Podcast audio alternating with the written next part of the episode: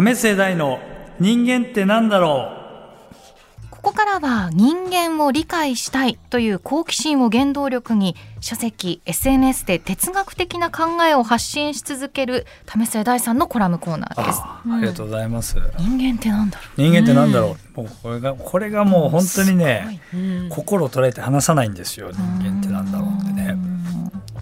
面白くないですか？人間ね、うん。ういや気になることいっぱいありますし、うん。はい。あのあと5回ぐらいやってほしいコラムコーナーなんですけどもしっかちゃんとしっかりあの語りきれないと思うんですけど今日のテーマがですね、うんはい。遊びはなぜ必要なのか、そうですね。うんうんうん。社会の中にね、はい。先ほどね特集コーナーの中で伺った成長のプロセスの最初も、まあ、うん。遊ぶという字でしたよね。うん。言うっていう、そうですね。うん。まあこれ遊びってねまあちょっとやあのん100年ぐらい前かな、ホモ・ルーデンスっていう遊びの哲学書が出て、うん。これホイジンガって人が書いたんですけどこれがなんか一番遊びっていうのを説明してるんですね。はい。でこの中に遊びっていうのは文化を作ったんだっていうふうに話すんですけど例えばですね、あのスーツ着る時に我々ネクタイをつけるじゃあまあ男性つけることあるじゃないですか、あれってもともとスカーフ巻いてたのをなんかちょっとこじゃれた人が貴族みたいな人がい多分戦争の時に首に巻いたんですよ。うん。でこれってなんかいいでしょっていうのが始まりなんですね。はあだから何の合理性もないんです別にあそこに首に巻いてるってこと。だから誰か一人のなんかこれってどうなのみたいな、うん。そこから来てると。だから世の中にいろんなこう残ってる文化とかも紐解いていくと一番最初の遊びから始まってるよねっていうのがこのホイジンガが言ったことなんですけどまあでもじゃあなんで我々って今遊びが必要なのっていうと、あの熟達論でも一番最初に遊びって言ってるんですけど大きい理由が3つあって、まあ、一つは不規則さななんかパターンにはまんないでいられるよねっていうこととでもう一つは面白いからやってるっていうなんかこれ役に立つからより面白いからやってるっていうのは遊びなんで、うん面白いからやってる。でもう一つがあの主体性。あの誰かに言われて遊ぶと遊びじゃないっていうので、この3つ不規則さと面白いからやってるっていうのと主体的に自分がやってるっていう、この3つが磨かれるので遊びが大事だっていうそういうことですね。うん。いやなんか遊びっていうとなんか子供の なんかあのままごととかそっちのイメージとかになっちゃうけど、ええ。遊びって言葉って意外と深いんだなってすごい思っちゃいましたね。遊びはなかなか、まあ例えばねそのなんだろうなあの面白いからやってるっていうので遊びって、まあ自分で面白いからやっててやめたけりゃやめたらいいじゃないって話じゃないですか。ででも長くやっていくともしかしたらあったかもしれないですけど、はい。なんかこれやらなきゃいけないって気持ちにだんだんだんだんなっていきますよねなんか上がっていくとうん好きで始めたはずなんだけど、はいはい。だんだん義務感が強くなってきて、はいはいでそうなってくると人間のモチベーションって義務にすごい弱いんで、はい。こう義務感がやってくるとすごいなんかやる気が出にくくなったりこう自由がなくなってくるんですけどその時にいやこれでもやりたくてやってんだよねっていう帰る場所があると、まあ、人間のモチベーションって持続する。これ選手も大体みんなスランプになると、はい。一番最初にスポーツ始めたところに帰るんですよ。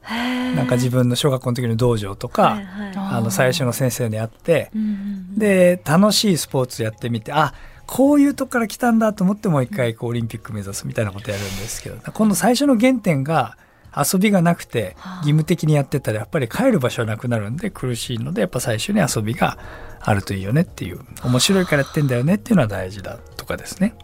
多分こうリスナーの皆さんもいろいろ今のご職業とか選ぶ中で何かそのきっかけがあったと思うんですよ、はい。主体性のね、うん。なんか基準みたいなそこを選んだ、うん。ただそれを思い出す作業ってうん。必要なんですよ。難しい。そう難しいし、たなかなかあの外からのなんて受動的なタイミングではないから、うん。自分で動いてななんか求めに行かないといけない気がします。そうですね。それはすごい重要ですよね。あと、まあそれがまず大事だっていうのと、うん。あと主体性っていうのってすごい難しいところがあって、まあとはいえなんていうかな、今日もなんか僕あの交通情報を読読み上げるのも、あこれ、はいえーやらされんのと思ったけどやってみたら結構面白いなみたいな。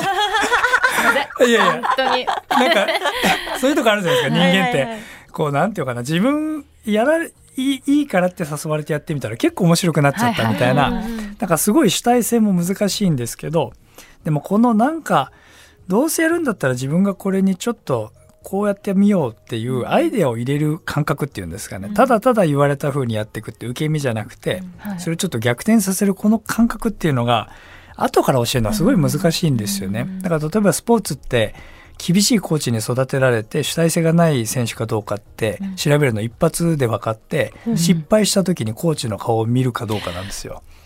で失敗した時にコーチの顔を見る選手は主体性が、まあ、大体なくて失敗した時に自分の方を見て考える人間は主体性がああると。面。白い。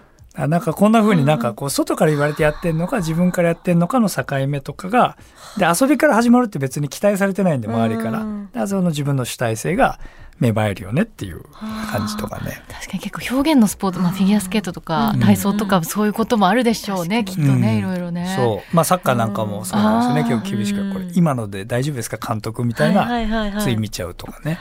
なんか初心に帰るって初心に帰ってみなよとか言われても、うん。よくわかんないじゃないですか、うん。今みたいにこう言語化してもらったらなんかあそうだった。とか遊びかとか、うん。今主体性かって思ったら確かに、なんかその戻り方がわかる気がしましたね。はっきりと。とかそのうん。義務が遊びに変わったらそりゃはいはい。幸せだし、もう100万馬力で頑張れますよね。まあでも社会はずっとその境目ですよね。やっぱぎ あの仕事ってね義務とあの境目の。まあなんとかだからその遊び的なものを守っていくっていうのは大事ですよね。っていうところですかね。じゃあ私も失敗した時にちょっとディレクターとかプロデューサーの顔あんまもう見なくていいです、ね、見なくていいですよ。いいと思いますよ。ね いやいややろうはい自分で。はい、今日は遊びはなぜ必要なのか、はこちらのコラム文化放送のホームページにあるポッドキャスト QR、Amazon Music、Spotify、おいでよクリエイティブの YouTube チャンネルでもお聞きいただけます。ぜひチェックしてください。